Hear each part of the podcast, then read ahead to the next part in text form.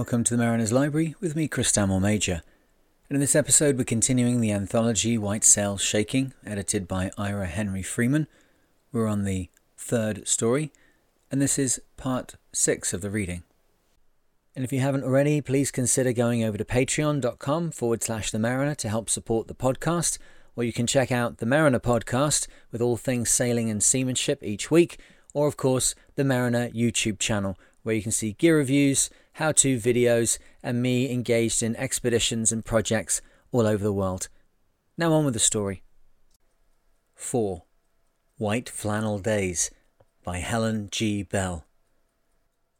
Before the historic depression of the 30s, which altered permanently so many things in the world, yachting was something like what many landlubbers think it still is huge schooners, paid crews and white ducks, caviar, and champagne all the way. One of the last of these deck chair affairs was the 1928 ocean race to Spain for a cup offered by the then King Alfonso.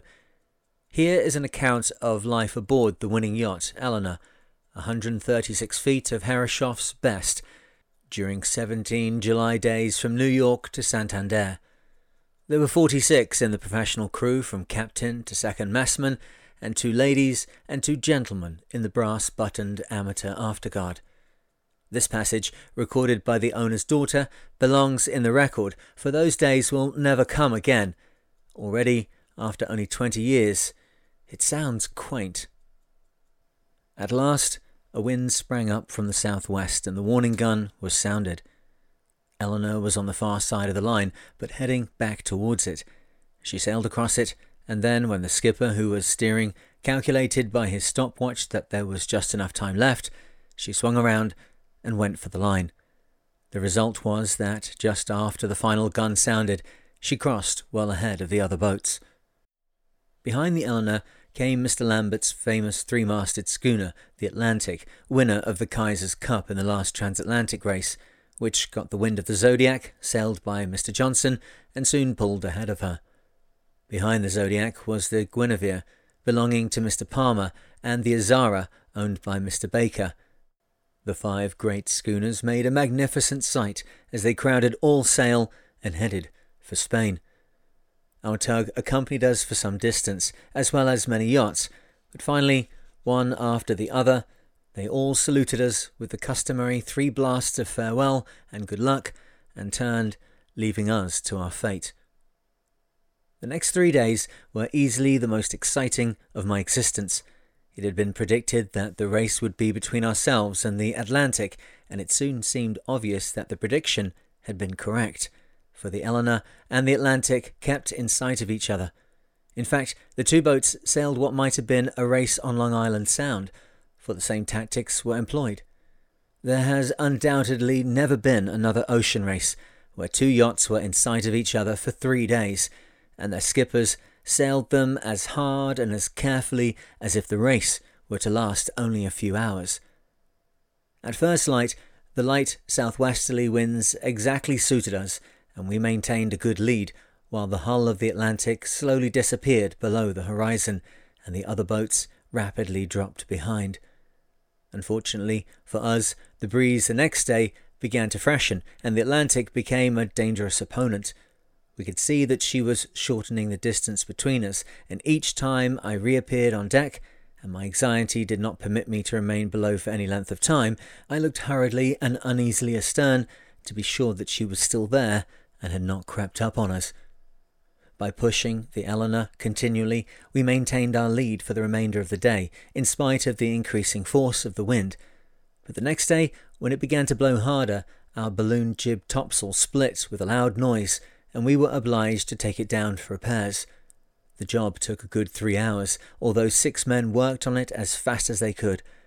During this time, the Atlantic pulled up on us, came abeam, and finally passed us, a fine sight with all her sails full. It was obvious that she was being magnificently handled by her rear guard, of whom Charles Francis Adams II, the great amateur yachtsman, was a member. Our sail was now mended, and we put it up as soon as possible, hoping against hope to retrieve our lead. Slowly but surely, our hopes were fulfilled, and we crept up on our rival. In the wee small hours of the following morning, we passed her in turn. It was a great moment, for we were so close to her as we pulled ahead that we actually took the wind out of her sails. Spectacular as this triumph was, we did not profit by it long. The wind steadily increased in force, and once again our balloon jib split, this time quite seriously. There was nothing for us to do but to set about repairing it and face the fact that our light sails were not to be depended on and would very likely lose us the race. The main saloon was turned into a sail loft, and each time a balloon jib split, sailors worked on it day and night until the sail was mended. During these operations, we could do nothing but curse our fate and gnash our teeth at the thought that the light sails had been thoroughly inspected by an expert who had reported them to be in excellent condition. We decided that we would make a little list of the people whom we would like to hang at our yardarm, and that he should head it. But we also made a note of the fact that in an ocean race, a set of medium weight sails should be carried for use in airs which are too strong for the usual light canvas. All these decisions did not prevent the Atlantic from profiting by our predicament and gaining on us. In this crisis, as a last forlorn hope, we put up our extra balloon jib, brought for port to port racing in Spain, but it too soon tore, and we were overcome by despair.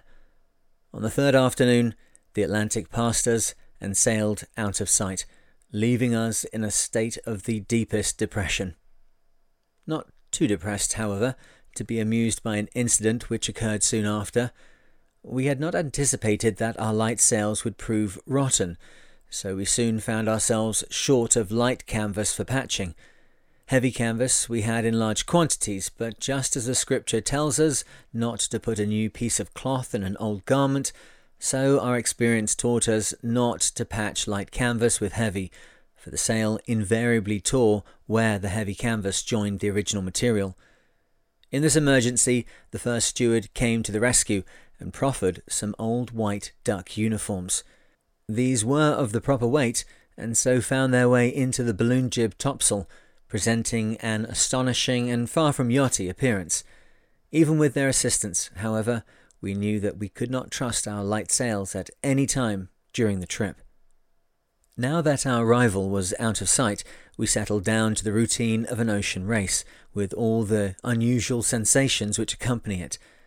No one who has not been on a long yacht race can possibly imagine how tremendously thrilling it is. In an ocean race, no one knows how long it will last. It may be two weeks or it may be a month and every minute is intensely exciting. In our case, for 17 days we ate, drank, talked, and thought of nothing but the race. When the wind died down, we fumed and fretted, picturing our rivals enjoying a fair breeze. When the wind blew half a gale, it was heartbreaking to have to shorten sail. Always there was the ever present question where are the others? Weak radio signals encouraged us for a day, and on the next day, comparatively strong ones plunged us into the deepest gloom. There was little sleep and no rest. The boat must be pushed at any cost. At dawn, when there is a tendency to slacken, we must take special precautions. Before breakfast, we must push her, and all day as well.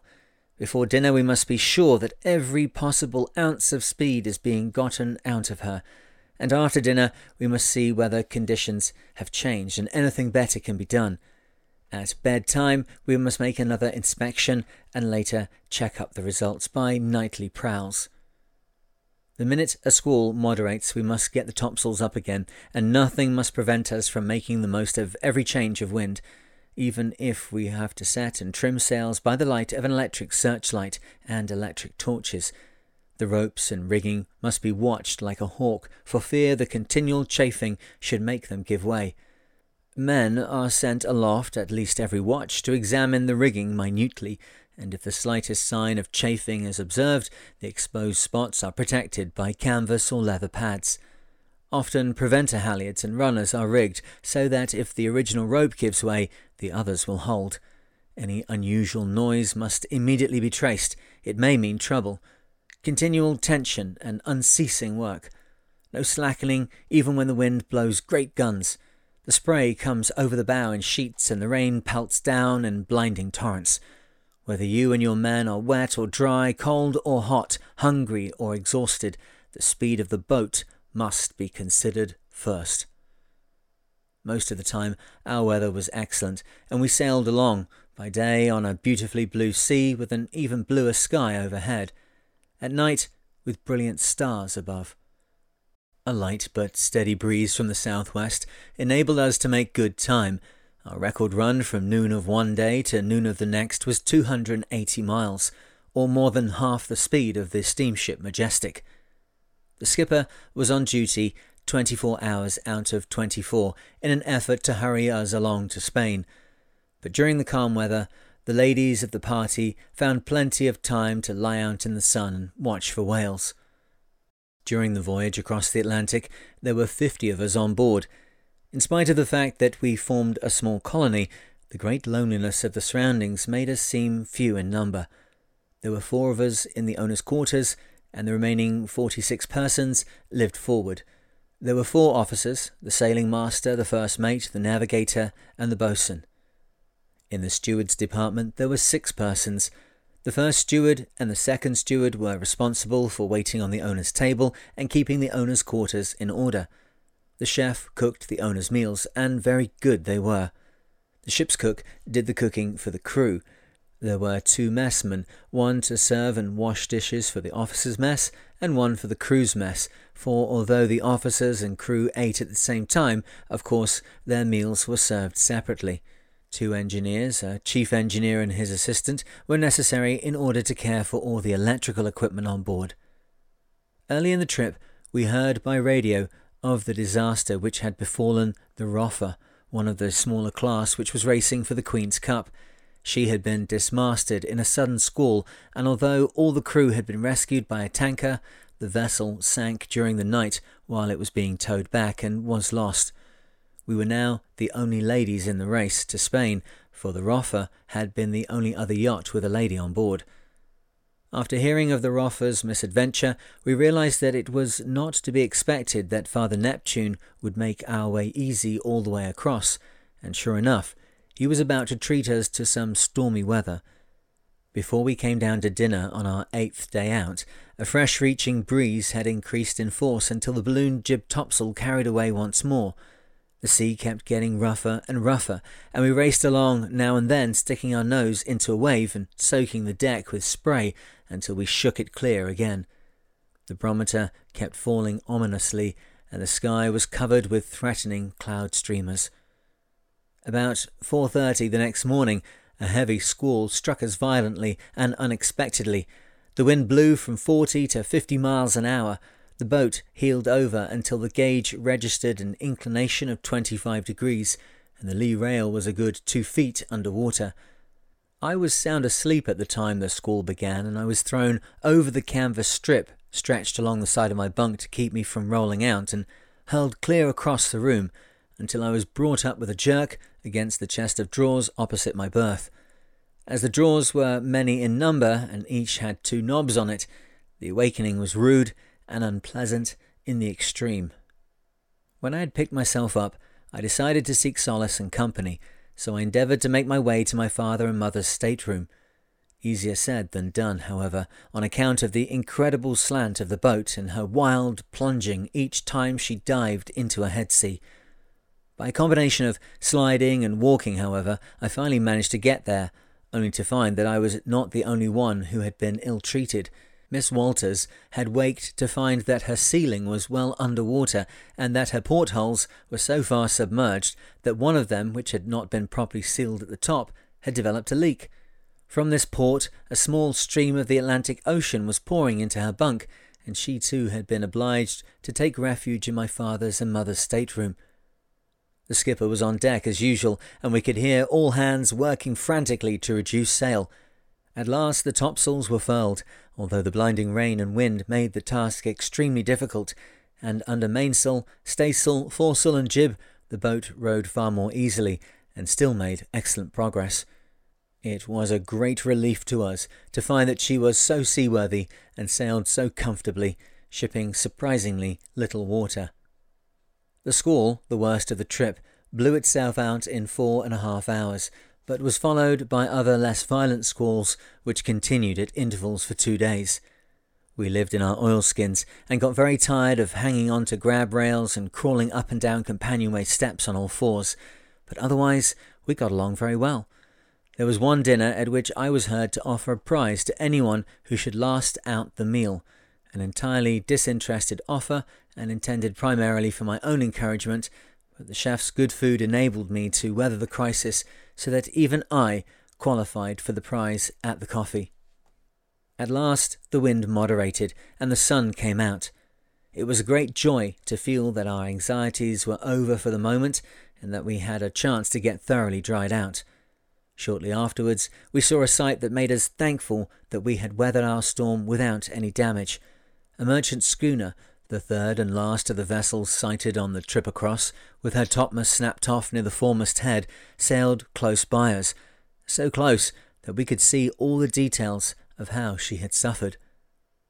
Now that our anxieties had subsided, however, we began to worry again about the whereabouts of the Atlantic.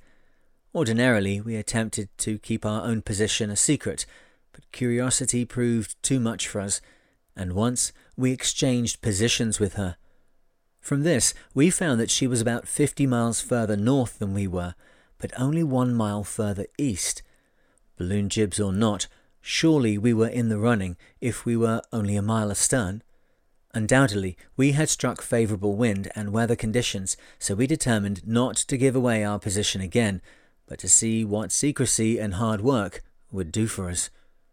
This, however, did not prevent the radio operator on the Elena from having little radio chats with the operator on the Atlantic in an effort to find out a great deal about the Atlantic without giving away any information about his own boat, and the operator on the Atlantic retaliated in kind. Uh, what kind of weather are you having? inquires the Elena. I don't know. What about you? answers the Atlantic. I haven't the slightest idea, says our operator, although the boat is heeled far over and he hears the wind howling outside. Uh, what time have you? asks the Atlantic, but fortunately our operator remembers at the crucial moment that if the Atlantic knows what our time is, she will know our longitude. He therefore answers in terms of Greenwich time, and so the little game goes on. When we were some 400 miles from Spain and had reason to believe that we might be leading, Suddenly, a great calamity fell upon us. We ran into a calm, and I hope I shall never be called upon to pass through such a period of agony again. While we imagined the Atlantic and the Guinevere enjoying a good breeze and tearing along towards Spain, we rolled on a calm sea and our sails slatted uselessly. But fortunately for us, just before the Atlantic and the Guinevere overtook us, we got a good breeze from the northeast. Now, at last, we could make our final dash for Spain. By this time, the Elena seemed to us like a person, someone whom we knew intimately. She heeled over gracefully and made splendid time, as if she understood our predicament and realized what was at stake. I have yet to see a more beautiful sight than the last few nights on board after we had picked up a good wind. The stars were a magnificent spectacle, and as we fled through the darkness, the boat shook off the white spray and left a phosphorescent trail behind her as she set herself steadily towards the goal. But we had another nervous crisis through which to pass. So far, we did not know our position with regard to the other boats, and although we hoped that we were ahead, still we had no positive proof of this. On the last night out, the wireless operator on the Atlantic permitted our operator to listen to a message which he was sending to Santander, in which he gave her position. From this, we learned that we were 34 miles ahead. The Guinevere he reported to be four miles behind the Atlantic. So far, so good. But when we realized that we had come nearly 3,400 miles, 34 miles did not seem like much of a lead.